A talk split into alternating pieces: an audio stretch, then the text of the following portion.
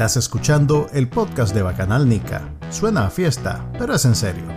Manuel Díaz y Juan Carlos Ampie conversan con los principales actores de la política nacional, las personalidades de actualidad, ok, y con algunos brothers también. Esto es el podcast de Bacanal Nica.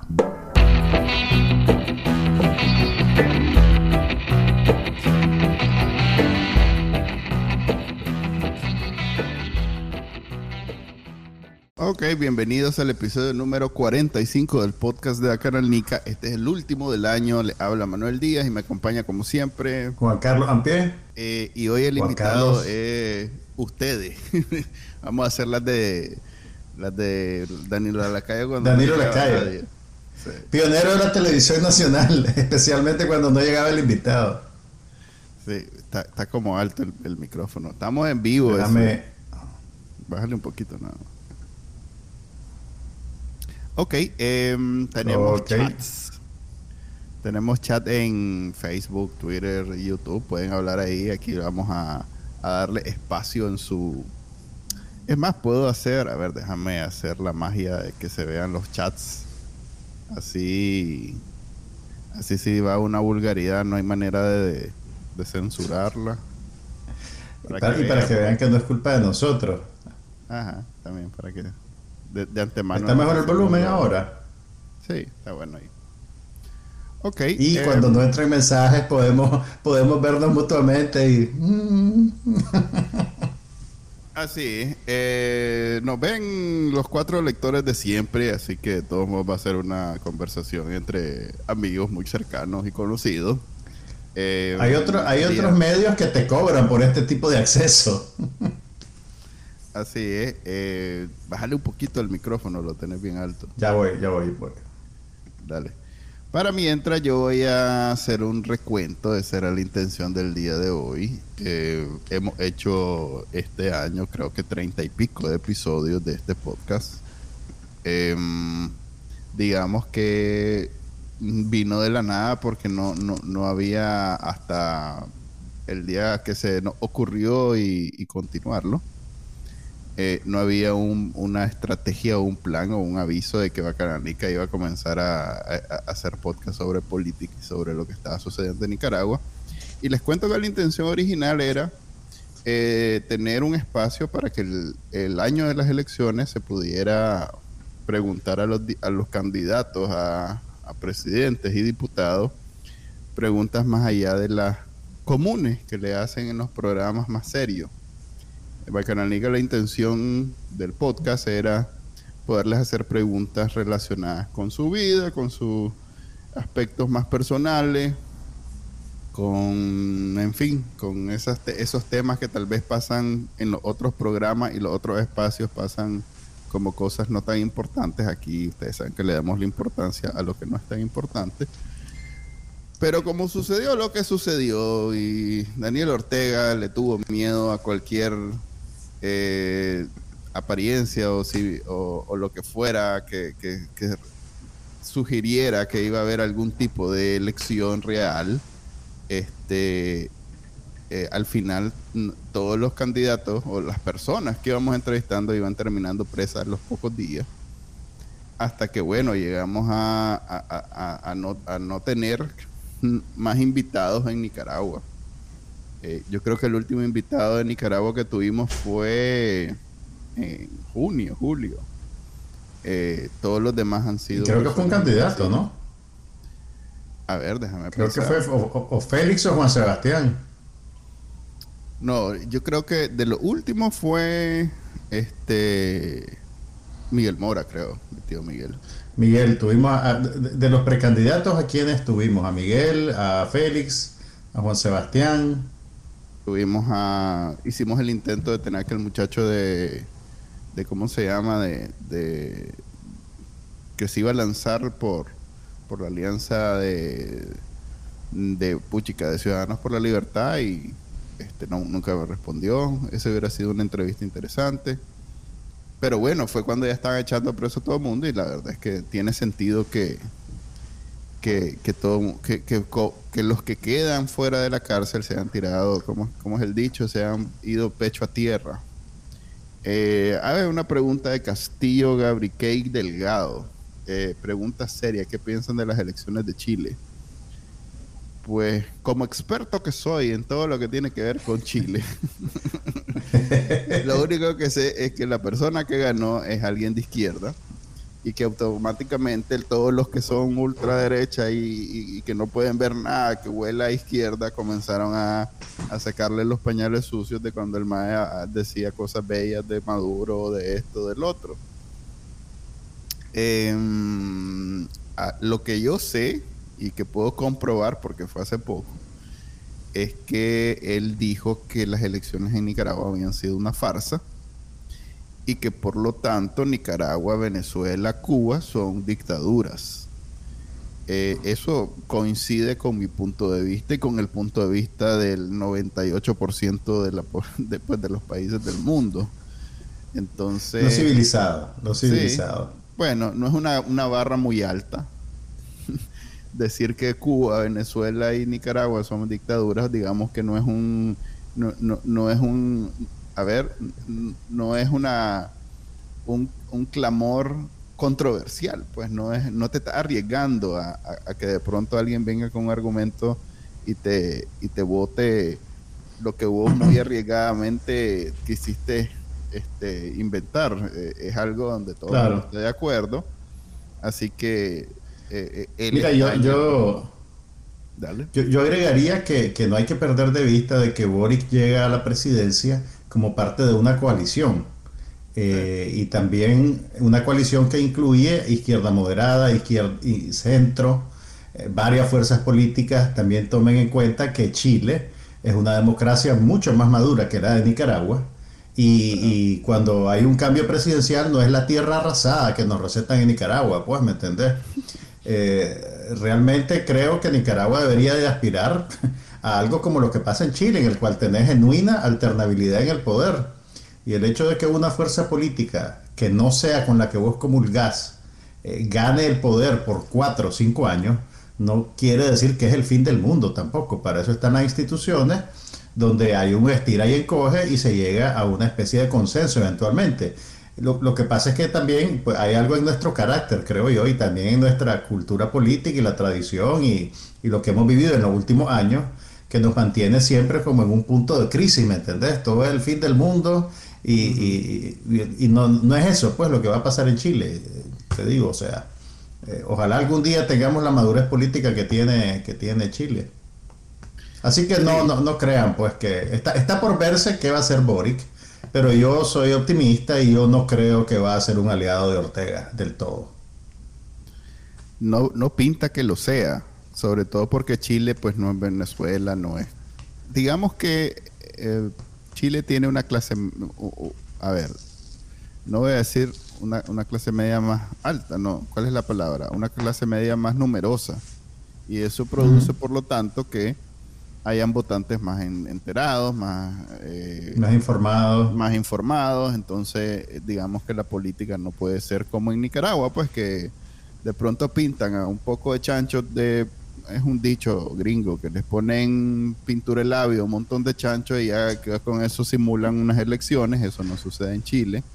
Hay que, hay que hacer más cosas. Imagínense que esta fue una segunda vuelta en donde eh, la de dos candidatos, uno a la izquierda y una a la derecha, que, que representaban un montón de facciones. O sea, es más complejo que simplemente el, el, el, asesino violador y todos los demás que no queremos. Este, pues, Incluso e, incluso el, hecho de que Chile haya sufrido una dictadura militar hace apenas una o dos generaciones, hace, creo yo, que, que, la opinión pública sea muy sensible pues, a esas cosas y, que reconozcan ese tipo de conductas cuando se replican en otro lado. Entonces, eh, yo no creo que, pues, que la izquierda chilena esté matriculada incondicionalmente con Daniel Ortega, pues, pero bueno, eh, vamos a ver cómo se desarrollan los acontecimientos.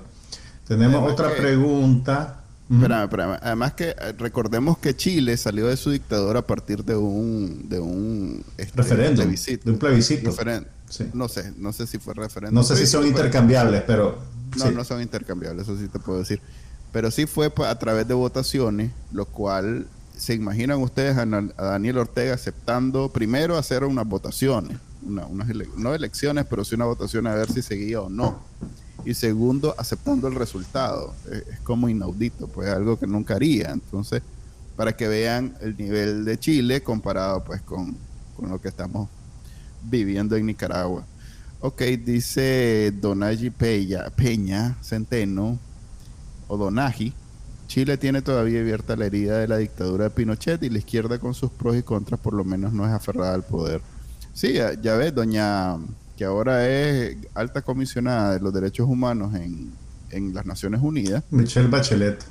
Michelle fue presidente y no se quedó para toda la vida, pues, y eso que tenía el respaldo popular eso ya te dice, pues, o sea, en Nicaragua eso no, todavía no conocemos un presidente, este, por eso, yo, yo creo que por eso, y, recordando uno de los episodios más recientes donde hubo algo de controversia, eh, yo tengo mis, mis reservas con Bukele, es porque nosotros eh, tenemos muy eh, eso de que el, que el que se quema con leche hasta las cuajadas sopla, lo tenemos muy a flor de piel porque nunca hemos tenido un presidente con popularidad que se haya bajado del poder. Eh, Doña Violeta. No, porque ya cuando terminó su periodo ya no era tan popular. O sea, a ver, déjame reformar. Tener popularidad y tener el, respaldo de las Fuerzas Armadas en Nicaragua es receta para no bajarse del poder. Arnoldo Alemán ya no era popular. Don Enrique ya no eran populares cuando se... Que vos sabés que, que, esa es la dinámica usual de los presidentes en, todas las democracias, incluso en Estados Unidos. Usualmente el, presidente saliente no es tan popular como al principio, pues pasa, hay un periodo de luna de miel y eventualmente le bajan los números y si tiene suerte lo lanzan para un segundo periodo. Pero, pero acá pues la dinámica es diferente. Eh, y sí, pues, pero bueno, pero ese momento que vos querés ver de Bukele se verá cuando le, se termine su término, pues. Ah, bueno, ahora eh, pues está eh, usando su, a ver, su, su influencia en términos de popularidad le ha servido para eh, ocupar el poder legislativo con sus diputados. Y esa influencia a su vez le ha servido para mover fichas en el, en el judicial, que es la forma democrática de hacer los cambios. Que haya pasado por encima de algunas leyes eh, sigue siendo autócrata, sigue siendo dictatorial, pero no es una dictadura, digamos. Ahora vas a ver, vamos a ver si él, con esa influencia que tiene tanto en el legislativo como en el, judicial, hace el cambio en la constitución para poder reelegirse y ahí sí, pues ya estaríamos frente a una a un mesías salvadoreño como, como el Daniel Ortega de Nicaragua. Pues. Aquí tenemos una pregunta de Steven Gutiérrez Limas a ver, ¿qué dice Steven? ¿Dónde está la pregunta? No será de gratis. Está hablando de China. ¿Que no? Ah, bueno, ok, dale. En Facebook. Steven quería saber eh, si ahora que Nicaragua tiene relaciones con Taiwán, con China, en vez de Taiwán, si va a recibir la misma cantidad de plata o mayor.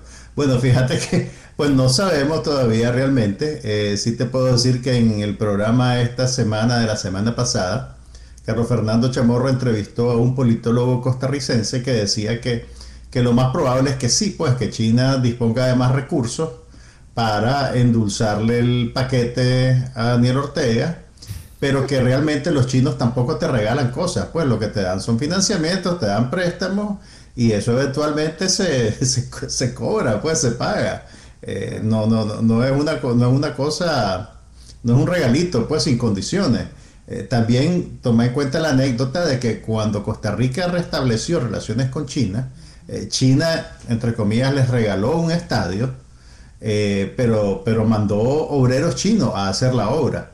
Y eso fue bastante controversial porque siempre cuando pasan esas cosas, te, dicen como gran cosa que va, a haber trabajo, va a generar no sé cuántos empleos, pero a la hora de la obra el estadio lo construyeron los construyeron obreros chinos trabajando para una empresa china. Eh, fíjate que también pues, he leído algunos artículos que hablan sobre la, los proyectos extractivistas de China en el África. Y lo que hacen los chinos es que van a un país del África muy pobre y le dicen, mira, había una concesión minera en, en un lugar recóndito y yo te voy a hacer una carretera pero claro, es la carretera que ellos construyen para poder sacar los minerales que están explotando. Y en efecto, pues, pero también van y la hacen con obreros chinos, una empresa china, eh, tiran su carretera, arrasan con la montaña porque es minería de la, de la que se hace en Nicaragua, ¿verdad? Con, este, volas una montaña y la haces picadillo para sacar el oro y después ya se van y dejan ahí una carretera linda a una planicie pues en ninguna parte. Entonces realmente eh, los proyectos de desarrollo que te prometen pues tampoco son, son simplemente un, regalito incondicional, pues siempre todo tiene, tiene algo detrás que, que tenés que considerar con cuidado. Pero creo que ahí estamos el dicho dice partiendo pelitos, pues estamos tratando de dividir bello, porque no hay progreso que no traiga consigo algo de destrucción. No, está bien, yo te entiendo, sí, o sea, yo, yo, no, yo no digo que, que, no sea así la cosa, pues, pero, pero pues no es tampoco el, la panacea que va a resolver todos nuestros problemas, pues, y realmente es un cálculo político el que está haciendo Ortega. Sí. Que de todos modos, a ver, eh, a diferencia de, Taiwán, China popular no tiene las necesidades de ser, de, que tiene, o sea, la relación no es la misma. Pues. Eh, Nicaragua es uno más de un montón y ni siquiera es, ni siquiera en los moderadamente atractivos para China popular, pues está en la cola. Eh, para Taiwán era el, único, yo creo que el único valor que tenía Nicaragua para China era que le quitaba un voto a Taiwán y punto. Eso es todo. lo demás, pues, es extra y es un extra minúsculo. Eh, incluso la posibilidad de, que China ahora se interese más en el proyecto del canal interoceánico es poco probable porque China tiene muy buena relación con Panamá. Eh, Panamá también ofrece otro tipo de, de beneficios para China en su relación es un paraíso fiscal, les ayuda a mover, les ayuda con el comercio, no van a poner en peligro su relación con Panamá por reactivar el proyecto del canal interoceánico de Nicaragua. Pues por lo menos yo, pues eso decía este politólogo costarricense en la entrevista y realmente tiene sentido. Pues la, la relación con Panamá ya es funcional, el canal ahí está, está trabajando y además tienen otro tipo de, de cosas que Nicaragua no puede ofrecer. Además que tiene todo el sentido del mundo eh, lo que lo que decía él, pero además lo dijeron en su momento este, los que analizaron por qué China se iba a atrever a poner en riesgo las relaciones con Estados Unidos poniendo un canal en Nicaragua. Que, al revés, más bien es una forma de garantizarse que nadie se les va a ir arriba con lo que tienen en, en, en Panamá. Porque no, no es lo mismo que tenés toda la inversión en Panamá y tenés latente la posibilidad de hacer algo en Nicaragua, que tener vos los derechos y así tener prensado que nada de eso va a suceder. Y como la concesión de Daniel Ortega fue tan amplia y dadivosa, eh, ahí hay potencial para muchos más negocios que simplemente el canal, pues, o sea, ahí hay para, para puertos, para eh, eso, infraestructura, para, que sigue siendo, eh, como es que decía Eliseo en, en una entrevista que le hicieron, eh, que, que, la muchacha esta que votó en contra del canal, que ahora es gran defensora, que se peleó con Israel en... en la Xochitl Campo. La Xochitl Campo decía que en su justificación de por qué no votaba por el canal decía, es que en el papel dice, eh, todo lo que tiene que ver con Nicaragua dice deberá, pero todo lo que tiene que ver con China es procurará. Entonces que la más le comenzaron a hacer chispa las dos neuronas que tiene, y entonces dijo, a ver, esto no está bien. y esa chispa y ese criterio que, que nació en ese momento, hizo que la pobre pues la corrieran de la, de la asamblea y la, la como diputada. Eh, en efecto. Ahora, vos sabes que hay, hay, hay una. Pues yo recuerdo haber leído en las noticias y juraría que fue en la prensa, pero como no lo tengo a mano, digamos que es una historia apócrifa, que el proyecto de ley del canal interoceánico se lo mandaron a los diputados el día antes o la noche antes de la votación y en inglés. Entonces. No sé, no, pues no creo que todos los diputados sepan inglés como para tirarse un documento, que si alguien lo escribió en inglés, no, no creo que haya sido un níquel que lo escribió, pues, ¿me entendés? pero, pero es el, el, el, el, translator de Google debe haber trabajado extra esa noche. Sí. Ahí te mandan un mensaje cariñoso, Manuel. Sí, debe ser sapito. Dice que yo pongo bien en alto Nicaragua siempre. Gracias, hombre. Este. Gracias por escuchar el podcast. Em, fíjate que eso no faltó. Yo tenía todas las intenciones. Lo que pasa es que la cosa en Nicaragua se puso tan mal. Eh, pues eso, tener a los candidatos, poderle hacer preguntas, poder entrar en confianza y, ahondar en temas que no necesariamente son pues, los, comúnmente abordados en programas de opinión.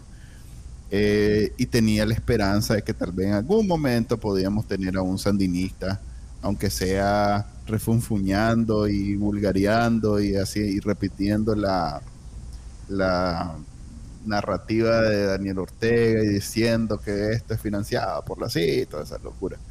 Pero, pues, ah, ¿qué, punto medio puede haber entre te voy a echar preso o te voy a matar y yo opino que tal vez estas políticas no son tan favorables para el futuro de Nicaragua. O sea, no hay ahí un intermedio, no hay posibilidad. Yo creo que conversar, pues.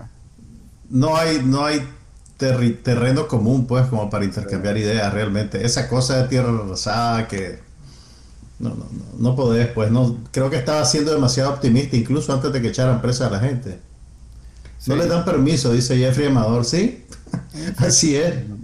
Y, y, si alguien se atreve, pues tiene que repetir lo que dice. O sea, no puede pensar por sí mismo. También lo decía Eliseo, yo estoy repitiendo todo lo que dice Pero es cierto, pues no pueden pensar en sí mismo. El, frente, el negocio familiar de los Ortega, el FSLN, eh, se ha convertido en una cuestión bien hermética, en donde todas las opiniones y todas las decisiones y todo lo que tiene que ver con el futuro de esa organización eh, tiene, es solo, viene solo de dos o de Daniel Ortega o de la, la Rimada.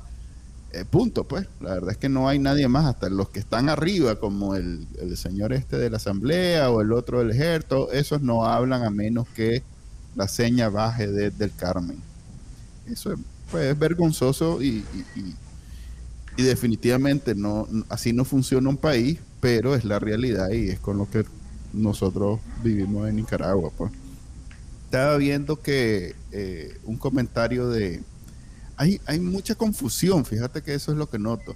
Un comentario de este imagen de, de, apologista del, gobierno, el Benjamin Norton, de, el periodista, periodista gringo, dice que, que, si bien está, está bien que haya ganado Boric en, en Chile porque es de izquierda, pero es muy débil con el imperialismo, pues porque no acepta que, Daniel Ortega no y que dice que eh, este, los gobiernos de Venezuela y Cuba son dictaduras y entonces que todavía le falta, pues para él es, todavía un candidato eh, muy suave.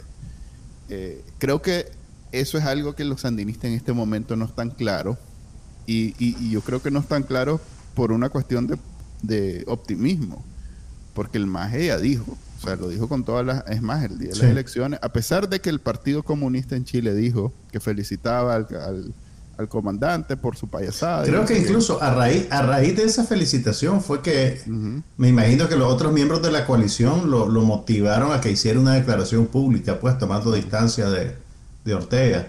De la barra basada que hicieron esos más.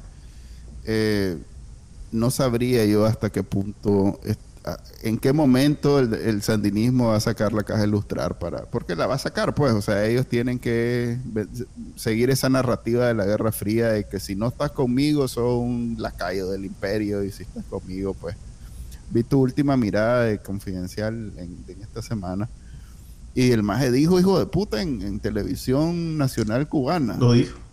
Lo dijo, lo dijo, lo repitió creo que dos veces. Además, era como, como cuando los cantantes hacen un callback que dicen la mitad de una línea y esperan que la gente les conteste. Digo, hijo de, hijo de, y cuando vio que ya nadie le contestaba, puta. si están escuchando con los niños, discúlpenos, pero teníamos que replicar ah, el, momento. Así este Eso dijo el comandante en la 20 cumbre de países del ALBA, que tuvo lugar creo que el martes en La Habana en, Cuba. Lo vimos fuera de sus acostumbrados escenarios en el patio de su casa o en la sala de su casa. Este, y además sin, sin, sin la vicepresidenta al lado. Ajá, es cierto, andaba con Payo. ¿Qué habrá? ¿Por qué no, pues no tal, vez, tal vez no la, no la reciben tal en vez- Cuba, la maja? No, no, tal vez sí va, pero que no le ponen sí al lado del hombre, pues.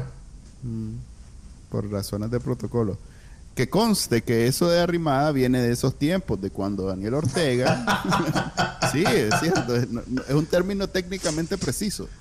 Daniel Mira, no me Ortega- acuerdo cuál fue la... ah, hubo una cumbre después de que Daniel eh, volvió al poder, allá como por el 2007, que fue- era como la primera cumbre internacional donde él iba a aparecer de vuelta. Y creo que ahí fue cuando todo el mundo se asustó porque de repente ella estaba sentada al lado. Y, y ningún presidente tenía al lado a su esposa, porque en ese entonces no era la vicepresidenta, era la primera dama. Así que debe haber sido un momento interesante cuando los encargados de protocolo recibieron la, la petición de que había que ponerle dos sillas a Nicaragua. Y sobre todo para alguien que no está en el manual, pues, porque todo el protocolo es a, es a partir, eh, eh, está escrito, pues esto tiene mil años de existir y no necesariamente puedes improvisar. Por cierto, hay un video donde sale el hijo este de, el que no lo violó, Daniel Ortega, este, de que no es hijo de él, eh, sale el imagen sin saber qué hacer, porque reciben a Daniel Ortega en Cuba, el, supongo que el presidente y el canciller, y, y el chavalo como cree que está aquí en Nicaragua, pues no, un chaval es mayor que yo, eh, está ahí parado pues en medio y esperando que lo feliciten y lo saluden como, como que fuera algo, pues en realidad no tiene ningún cargo. Eh, eh, es el hijo del patrón. En Nicaragua eso funciona, pero fuera de Nicaragua eso no tiene ningún sentido. En Cuba no habían recibido el memo. Sí, entonces el mae queda ahí en medio de la... Es un video oficial, ahí lo pueden buscar. Queda en medio, eh, hay- eh, por cierto lo incluí en el artículo que escribí sobre eso.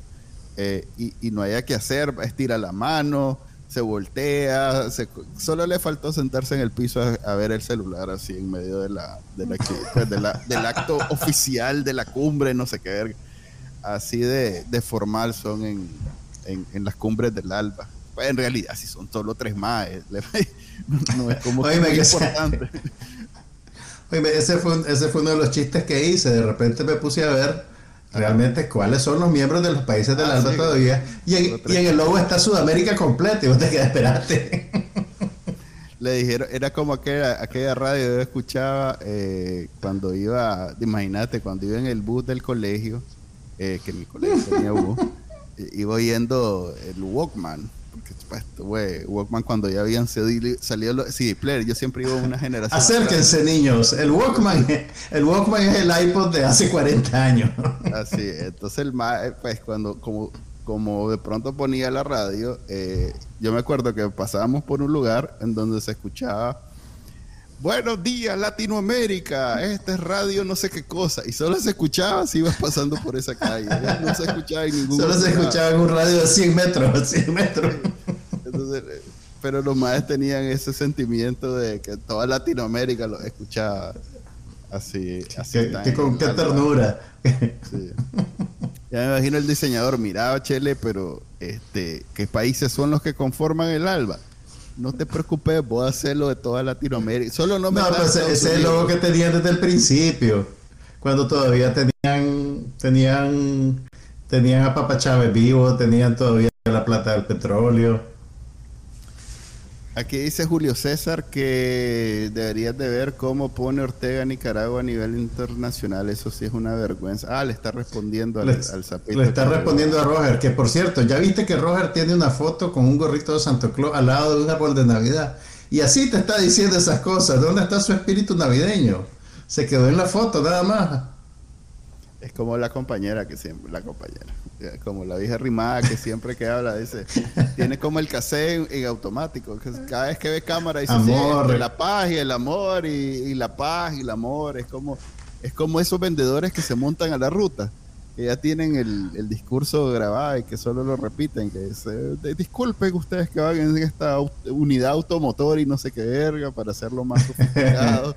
Le vengo a proponer un trato que no sé qué y les vende una, una cosita y así es la, la compañera en sus alocuciones que solo vos ves.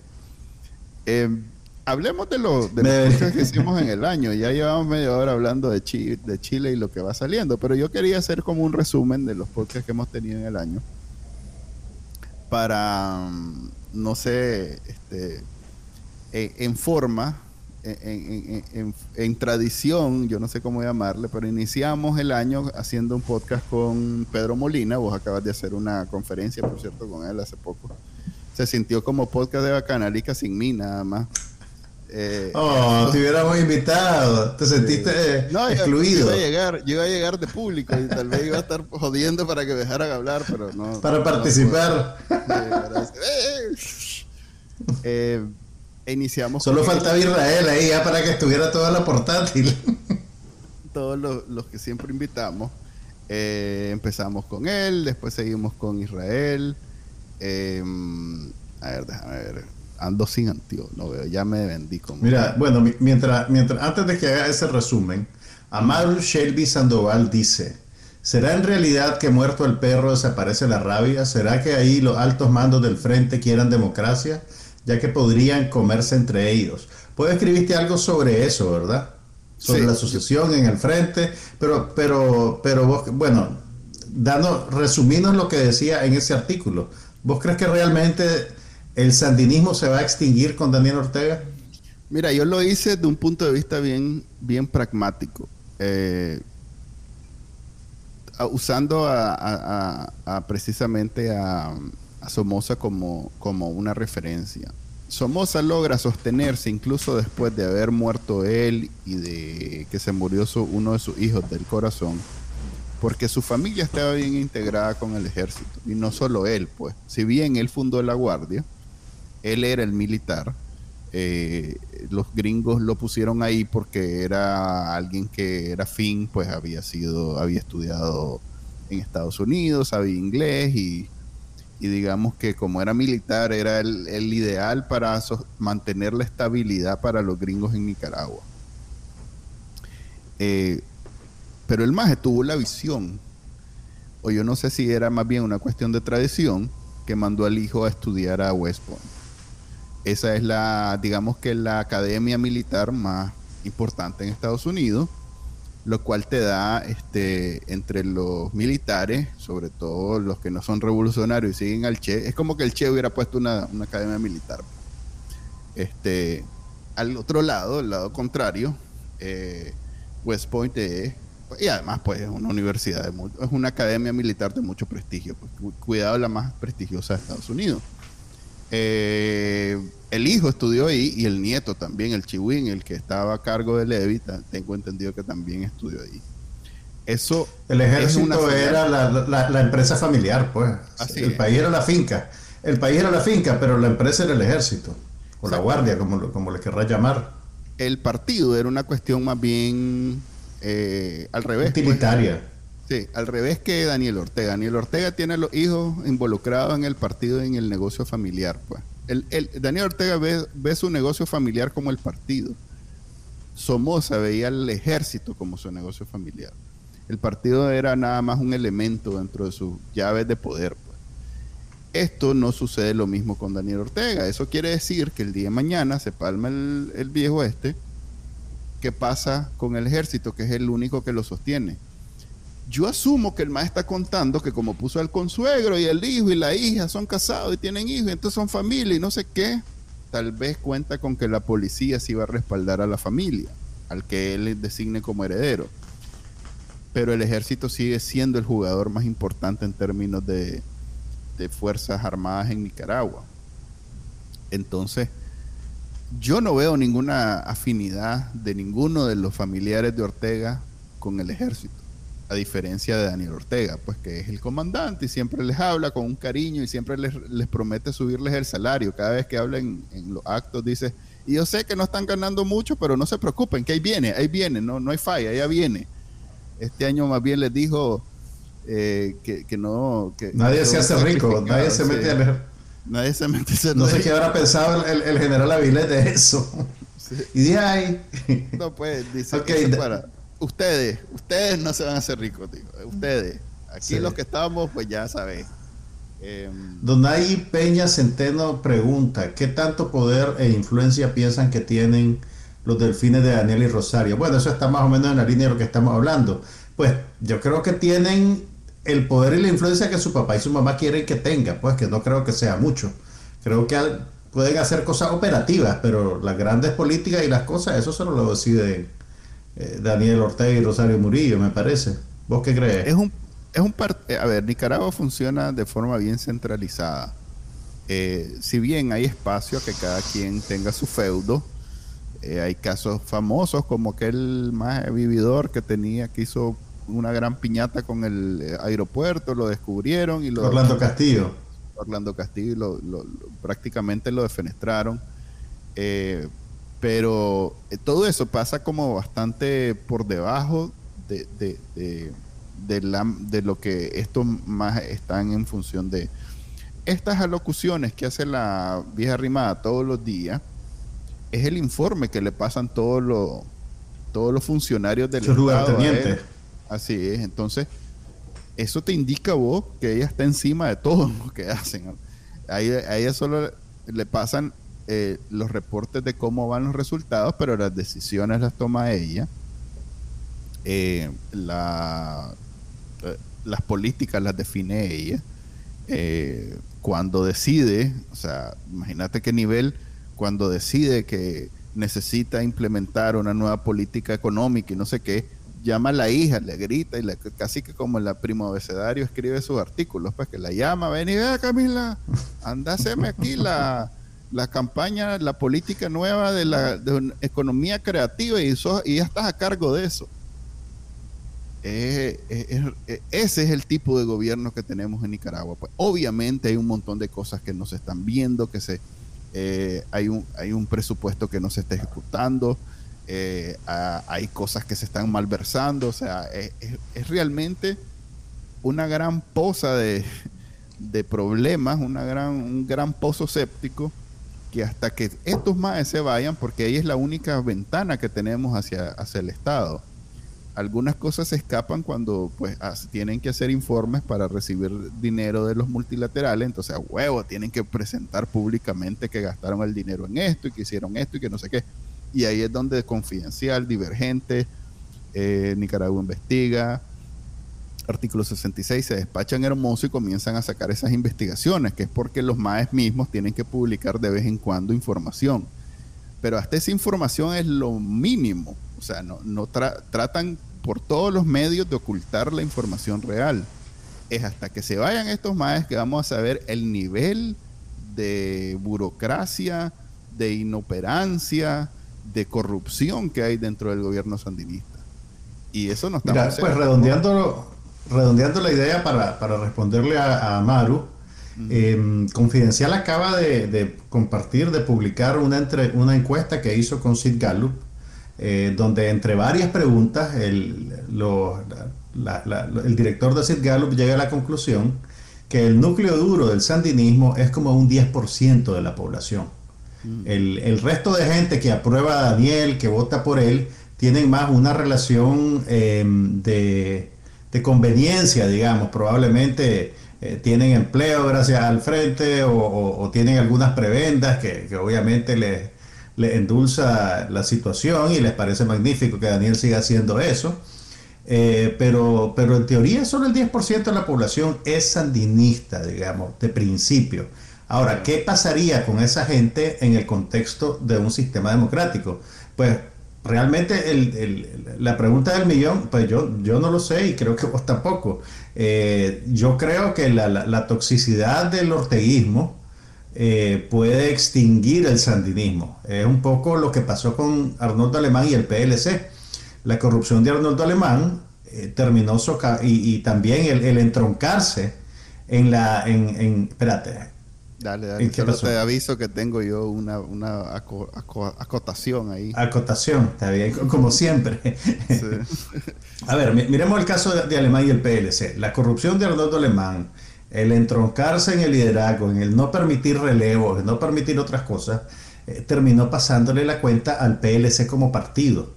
Lo que, lo que existe ahorita que se llama PLC es un, es un cacaste, pues que Daniel Ortega usa como marioneta. Entonces el PLC per se ya no es un partido. El FCLN yo no creo que pueda reconvertirse como partido después de Daniel Ortega. Y, y es tal su toxicidad que ni siquiera UNAMOS se ha podido separar de el, aura del sandinismo. Eh, incluso, incluso sin ser partido, UNAMOS le quitaron la personalidad jurídica para ser partido y aún así la gente dice, no, ese partido no sirve porque son sandinistas. Aún cuando tenemos a, directivos y líderes de UNAMOS que son presos políticos, que son víctimas de esta dictadura, que son gente de bien, que no tiene por qué estar ahí, la, tener cierto discurso de, gente que no admite que UNAMOS sea una posibilidad. Entonces la pregunta, entonces olvidémonos de sandinismo. Yo no sé qué va a hacer la gente que se identifica como izquierda en Nicaragua para reconvertirse y escapar de la sombra de Daniel Ortega. Porque ya ves, pues, con Chile, que es una democracia madura, todo tenés a la gente opinando que son, que, pues, que, va a ser amigo de Daniel Ortega, este muchacho que ganó. Entonces, no sé, pues, el, va a ser interesante ver ese proceso. Pues, ¿vos, vos qué pensás? ¿Cuál es tu acotación? Mira, yo, algo que hablamos con otra invitada que tuvimos, que fue muy bueno, por cierto, se los recomiendo ese, ese episodio, eh, que hablamos con, Leonor. No, con Leonor fue. ah, con Leonor Zúñiga, sí. Con Leonor Zúñiga, que ella es contemporánea mía, pues digamos que es menor que yo y, mucho menor que vos. es más joven que vos, Manuel, no es contemporánea tuya. En, contraste con vos, pues, digamos. Ajá, ajá, sí, dale. Además, además se considera alguien de izquierda. Entonces, esa conversación fue para mí muy, muy, muy buena, muy positiva, muy fructífera, porque fue a raíz de ella precisamente este, hablar con esos izquierdosos viejos de Estados Unidos que como se enamoraron de toda la, la propaganda de los 80, entonces ahora les cuesta mucho la mística, la mística revolucionaria. Ok, pues, pero eso es lo que quiero llegar. Eh, hay, que, hay que tener en Nicaragua un proceso de, sobre todo para algunos que vivimos en los 80 en Nicaragua, porque yo viví los 80 en Nicaragua, yo tengo familia sandinista y tengo familia antisandinista, yo tuve las dos, tuve siempre la, la eh, el insumo de los dos eh, corrientes políticas. Bando. Y, y además tuve las consecuencias de los dos de lo que significa ser ambas cosas. Pues a mi familia. Y siendo vos un niño, siendo vos un niño realmente también. O sea, vos no tenías poder de decisión ni, ni, ni. Exactamente. Era una esponjita absorbiendo toda la toxicidad de Nicaragua. Exactamente. Entonces, como esponjita, yo era víctima de toda la propaganda que había dentro de Nicaragua en los 80. Y por eso es que digo, es difícil, sobre todo para los que recientemente se cruzaron al lado antisandinista con, en el 2018 es difícil desaprender o, desprogramarse de todas esas cuestiones. Fíjate que a propósito, que ayer fue, el, antier fue el cumpleaños de Ana Margarita. Yo a Ana Margarita la conozco desde hace muchos años, somos amigos personales. Eh, cumplió 44 años Ana Margarita. Cumplió 44 años en la cárcel. Eh, yo siempre tuve discusiones con ella, porque ella era de las personas que siempre había visto eh, en los 80 la e, e, esa narrativa romántica de cómo, cómo se dieron esos 10 años. Y, tal vez fue casualidad que eh, ella fue expuesta a mucho de lo positivo, pues su, tío, no, es su tío realmente, pero Fernando Cardenal es, el, que estuvo detrás de la, de la alfabetización. la Cruzada Nacional de Alfabetización. Eh, eso eh, te impacta, pues que un señor padre se haya eh, sacrificado de esa manera. O sea, tuvo muchas razones por las cuales ver los 80 como una época muy romántica positivamente hablando. Lo cual no quiere decir que eso defina el sandinismo. Eso es lo que digo yo que necesitamos eh, de ahora en adelante eh, desprender esa idea que el sandinismo es todas esas cosas románticas, porque nunca dejó de ser una capa propagandística encima de la, de la verdadera forma de actuar del sandinismo. El sandinismo desde el primer día hizo todo lo que está haciendo ahorita. Incluso, vos sabés que pues, la gente siempre le habla de los, de los libros de, para aprender a leer de los Carlitos, que fueron de los primeros textos que desarrolló el Ministerio de Educación en los 80. Pero yo me acuerdo que los manuales de la cruzada, yo era muy pequeño, yo no, no, no fui a alfabetizar, pero mis hermanos mayores sí Yo me acuerdo que los manuales de la cruzada, las lecciones eran propaganda sandinista. Era que Carlos Fonseca, los héroes y mártires, la revolución, el hombre libre, o sea, un proyecto tan lindo como enseñarle a leer a la gente en un país donde la mayoría es analfabeto, lo contaminaron con propaganda.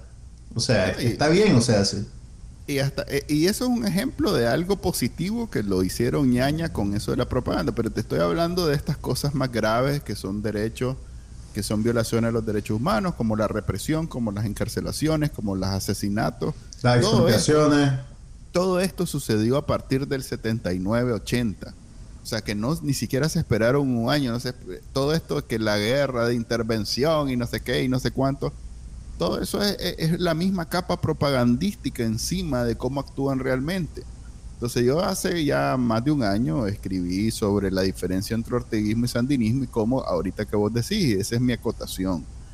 Vos haces esa diferenciación entre sandinismo y orteguismo. Yo la verdad es que veo a, Daniel Ortega como una parte intrínseca del sandinismo, no es una, no, es una cuestión... Sí, eh, estamos de acuerdo. Yo por eso después empecé a hablar de izquierda y no de ah, sandinismo y orteguismo, pues. O sea, realmente yo creo que el sandinismo como tal, ya Ortega se lo comió y lo hizo suyo y la gente que se, que se, identifica de izquierda va a tener que hacer otra cosa, pues otro proyecto político, porque, porque eso, eso no es viable.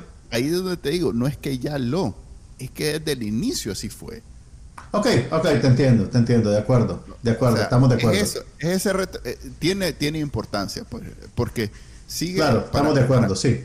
Para mí sí, tiene este eh, un valor escuchar a gente que alguna vez eh, defendió y contribuyó y trabajó por el sandinismo, incluso que tal vez no fue ni asesino, ni ladrón, ni nada de eso, entender que hasta en ese momento, cuando ellos formaban parte, hasta en ese momento era siempre una organización que reprimía, que encarcelaba, que robaba, que mataba. No, no es muy diferente lo que está pasando ahorita de lo que pasó en aquel exactamente. Sí, y te das cuenta eh, viniendo aquí.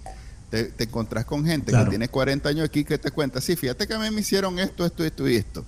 Y es exactamente igual. O sea, no hay ninguna diferencia. Entonces ahí te das cuenta que el sandinismo nunca fue otra cosa. Esta capa que, la gente celebra de los 80 es la misma que escuchamos hoy todos los días cuando habla la, vieja y, el, marido. Es exactamente lo mismo, que el imperialismo, que nosotros somos unos rebeldes porque queremos la autodeterminación y la independencia, pero ahí está el imperialismo tratando de... esa mierda. Eh, eso para mí es importante, que, esta gente que formó parte y que de, alguna manera lo defiende como un movimiento romántico, izquierdista y no sé qué, entienda que simplemente eran parte de la propaganda, pues que no, necesariamente eso era sandinismo, sandinismo no tiene nada que ver con eso. Sandinismo es, fue, inició, sigue, fue, fue en los 80, continuó siendo en los 90, en el 2000 y sigue siendo exactamente lo mismo. Porque si no, así no te creas expectativas de, que, ay, si todavía hay esperanza de cambiarlo. Que los problemas que han tenido para mí, los que alguna vez pertenecieron al sandinismo y quisieron reformarlo, tenían como la idea que era diferente y que más bien era Daniel Ortega el que se estaba transformándolos y que si solo quitas a Daniel Ortega, ya con eso, este, ya lo, ya lo, ya lo al sandinismo y en todas las votaciones que hacía le ganaba a Daniel Ortega una gran pateada, porque eso es lo que los sandinistas son, pues. Pero bueno, esa era mi acotación sobre ese tema. Decía, porque ya solo nos quedan 15 minutos. Eh, mira todos los que, que, tuvimos aquí. Vamos a repasar.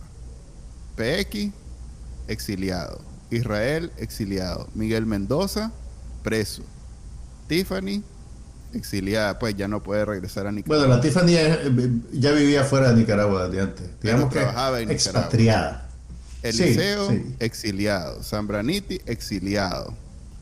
Ah, la. Félix, preso. Eh, Wilfredo, exiliado. ¿Qué otra vez? Enrique Sáenz, exiliado. Miguel Mora, preso. Eh, a ver. Berta Flor, de Sacuanjoche perdón, Flor Saconjoche comparte con nosotros. Fui a alfabetizar y gracias a Dios regresé convencida que esos malditos eran asesinos. Por todo lo que vive o lo que vi en la costa atlántica donde fui a alfabetizar. Ok, perdón, seguí. no, nada, estaba haciendo un recuento y ninguno de estos está en Nicaragua tranquilo. Ninguno. Todos están o presos o exiliados. De, de, de a ver, empezamos en el episodio 19. No, empezamos en el episodio, ya te digo. Eh, Cuando ya empezamos a buscar solo gente afuera para, para, no poner a nadie en riesgo. estamos en el 45 y ninguno de los eh, entrevistados está en Nicaragua todavía. Así que esto no, este proyecto era, como les decía, era, era una forma de contribuir a la discusión y a la conversación sobre las elecciones y se convirtió en más bien una, ¿cómo es que le llaman? Una plática de presos, pues, en donde venimos a desahogarnos y a hablar sobre cómo Nicaragua... Hablar de nuestros traumas. Sí, ni podemos estar, ni podemos yo hacía, el, yo hacía el chiste, medio en broma, medio en serio, de, a propósito del caso de Leonardo Torres, el, representante del FCLN ante el empresariado, que fue defenestrado literalmente la semana pasada, le cancelaron la personalidad jurídica de varias ONG, de varias asociaciones que había fundado en las que él eh, tenía eh, representación o dirección y, la verdad que una dictadura no le conviene a nadie, ni siquiera a los, a los que dicen militar en su fila. Pues yo creo que Daniel Ortega no le conviene ni siquiera a ese 10% de nicaragüenses que se identifican como sandinistas. Y, yo creo que, por ejemplo, ya, con la cantidad de presos políticos que hay en Nicaragua, probablemente cualquier nicaragüense los conoce o conoce a alguien que los conoce. Eh, yo creo que la, situación de los presos políticos en particular y lo que eso representa para el país es una cosa, es una tragedia, pues te digo honestamente. Yo, yo no sé cómo puede haber gente que viendo a, más de 160 presos políticos insiste en, aprobar lo que hace Daniel Ortega. Pues para mí es, inaudito. Yo decía este año, después de haberme convencido que no iban a haber elecciones, que primero resignado que Daniel Ortega se iba a quedar en el poder hasta que o lo quitaran o se muriera. Como nadie, pues lo, el maje tiene su protección, que es las armas y los armados. Eh, lo más probable es que sea que se muera. Claro, esa es una afirmación de lo más negativa, pero hoy precisamente hice la otra cara de la moneda. Una vez muerto, no hay nadie que tenga esa protección de armas y armados, pues, en su familia.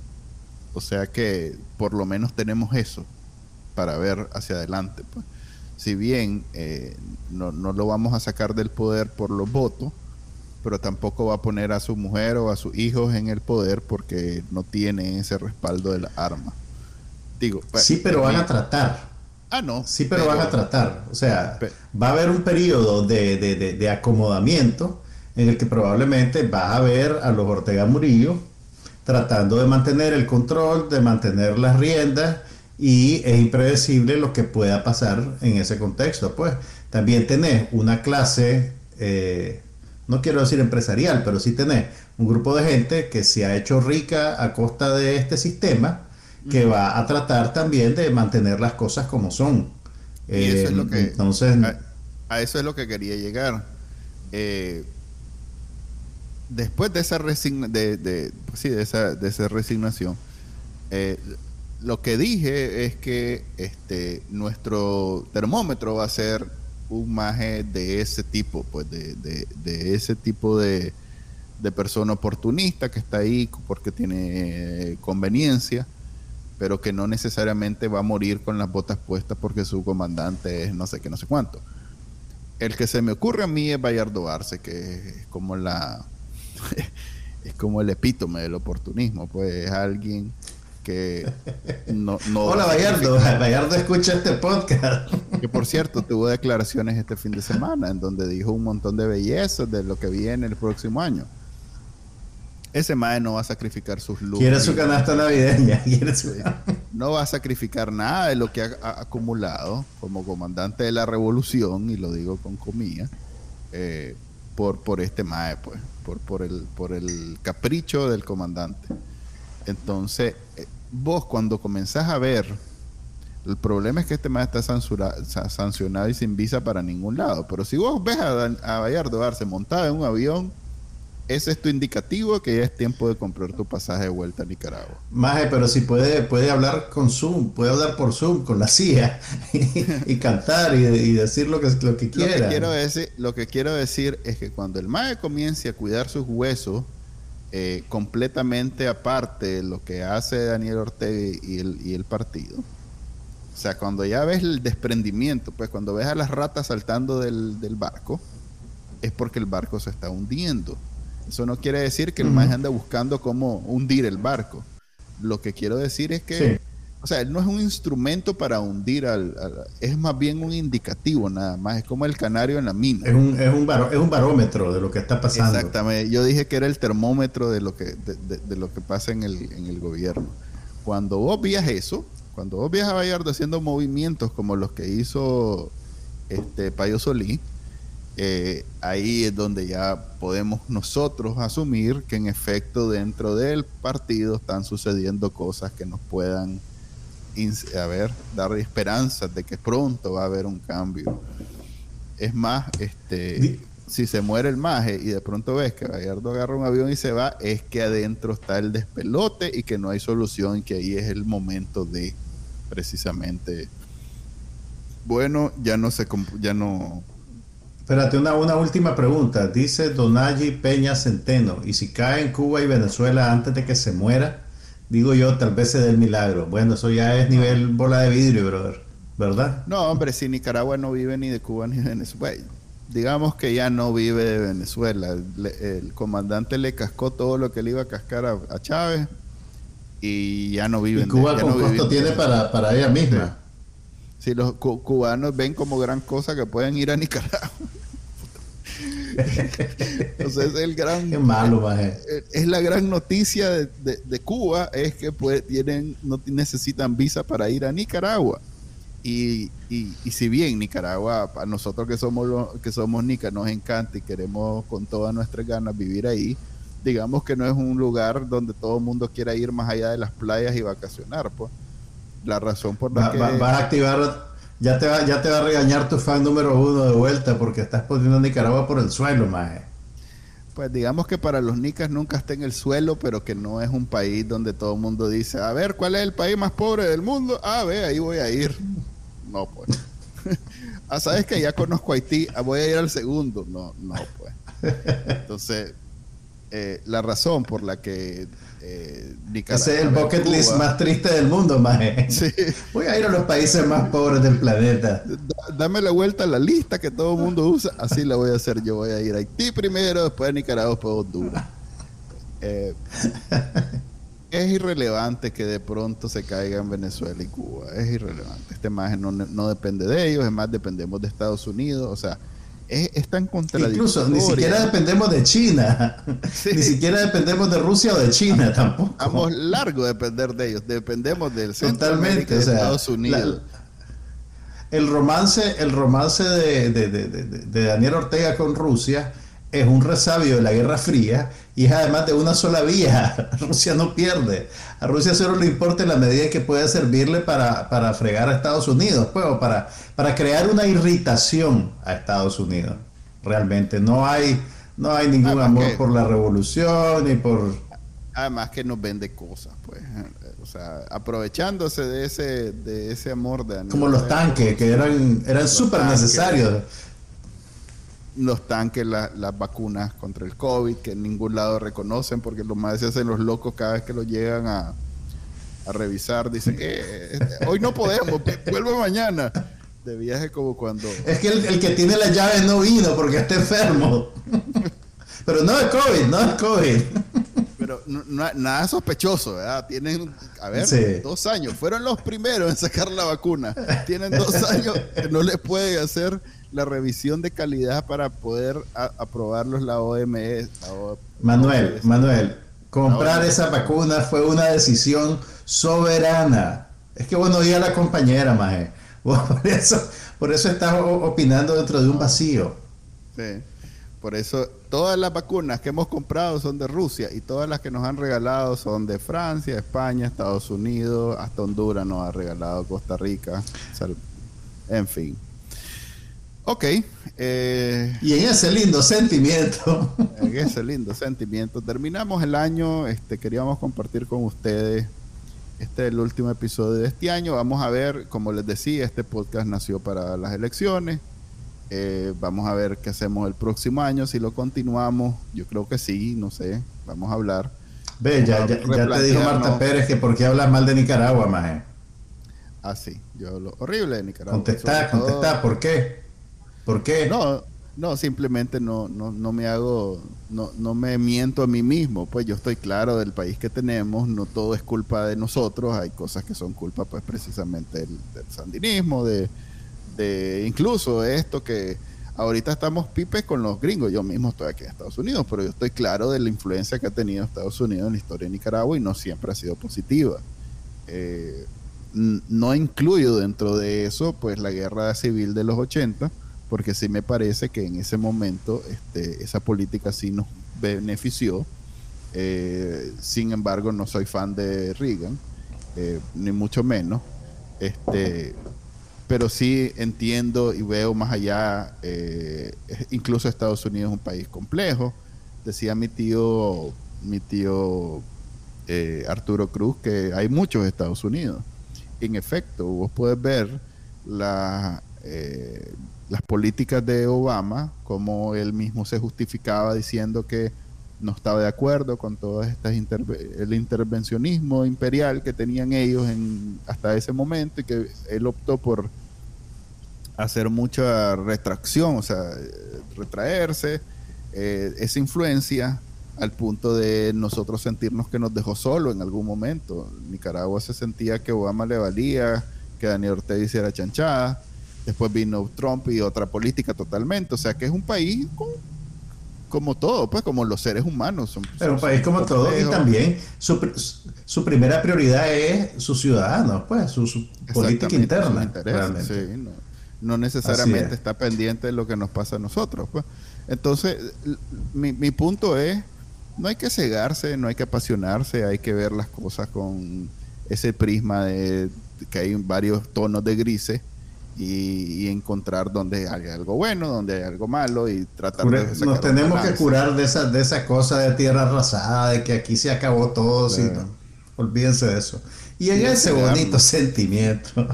Ese bonito sentimiento. Nos despedimos de ustedes en el año 2021. Ya saben que hasta el 2022. Feliz. Bueno, no, no podemos tener una feliz Navidad con presos políticos, pero esperamos que los que puedan estar cerca de su familia eh, lo aprecien, lo aprovechen y recuerden que tenemos a más de 160 conciudadanos secuestrados por el régimen de Daniel Ortega.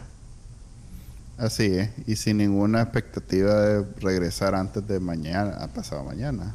Pues estamos a 20, ninguna expectativa. El viernes, el viernes, el viernes es 24 creo. Pero bueno. no se digan los, los exiliados que no podemos tampoco estar allá celebrando, que quisiéramos estar comiendo relleno. Me imagino que vos tenés a mano 10 proveedores de relleno. Yo aquí tengo que mandarlo a pedir a California. Sí, mira, sí, sí, pero, pero, pero el relleno va a ser casero este año. Tenemos ahí un proyecto. Eh, y, y, yo soy el encargado del pavo. Chacho, ok.